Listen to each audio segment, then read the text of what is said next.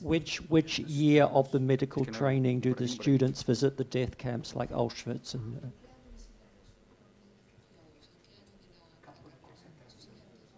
En el paso de segundo a tercer año. Thank you. Okay. The second, second, second year. Okay, thank you. Great. It's not a question, it's a comment. I find both university activities extremely encouraging. And I think this is just the surrounding and environment to make grow up person centered medicine. And you both sh have shown how much work, organization, effort is in it, and how many years it takes to develop a highly educated uh, in relation, communication, and so on, educated uh, person that then is a medical helper. Thank you.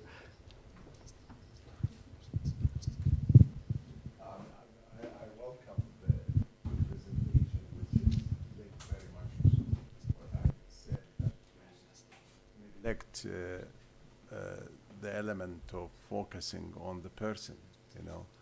Uh, curriculum is changing, changing radically. I'm now moving from the management of health service into educationalist, you know.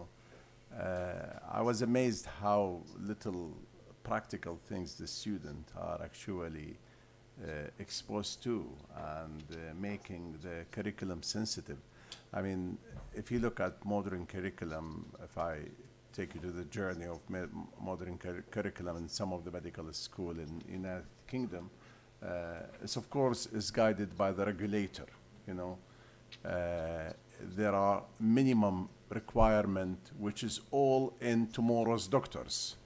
Uh, tomorrow's doctors is a, a, a concept introduced in 1993 and is updated on a regular basis. You know, the last one, last document, Tomorrow's Doctors, is uh, uh, actually uh, 2013, you know.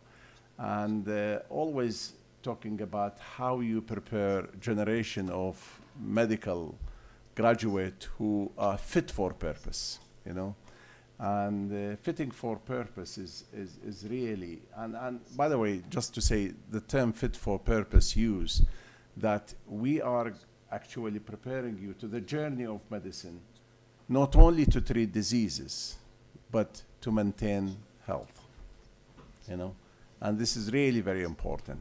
But I mean, a student now engage from day one with directly with patients, and it is not a person center only; it's a family center. You know, from day one, student actually taking a condition within a family setting, and they're looking how the condition is actually managed uh, by the general practitioners within primary care, by secondary care, etc. The interprofessionalism, the multidisciplinary, uh, and, and within family setting, which is really very important. And uh, thank you very much for describing the two approaches you have in Bulgaria and here in Italy. Thank you very much, Salman. Uh, uh, Professor Linn Getz.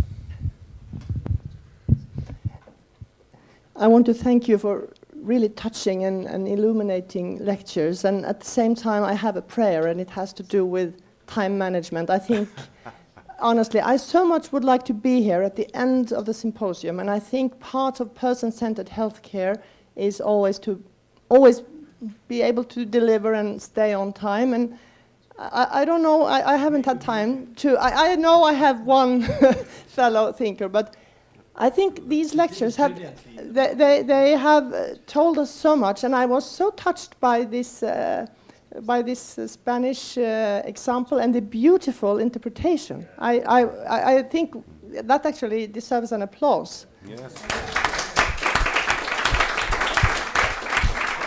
but, but but I think we have just started on a journey, and, and we have been going into the evidence-based medicine debate, which, yeah, that's a big one, and how to construct the curricula curriculum, it's another one.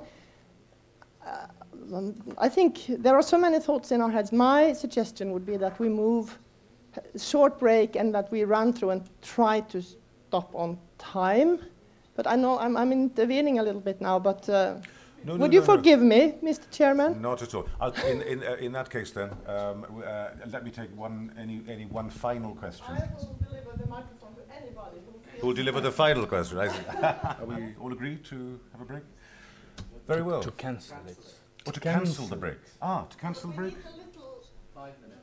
Kind of stand up and sit down. Oh, oh. If everybody's agreed, I'm, I'm more than happy. Everybody's agreed. Let's Ah. vote. Absolutely. Well, if everybody's agreed, yeah, absolutely. will start like disappearing because they have other obligations, and I think that would be. Sure, sure. We need a, a, a group photo, a final. How much time? photo. Yes, yes. Uh, just one before we before we uh, give way to the next speakers, the next two speakers who will talk about Edmund, uh, various aspects of Edmund Pellegrino's uh, um, uh, vision of medicine, extremely influential and certainly has deeply influenced my own. Um, I would like to invite you all to take part in a group photo when we finally finish at the close of the symposium uh, outside. Uh, for, uh, uh, for those of you who are find yourself able to stay, you are all invited to be in a group photo, which will then, of course, be globally available. Very well, thank you uh, to the panelists. Thank you.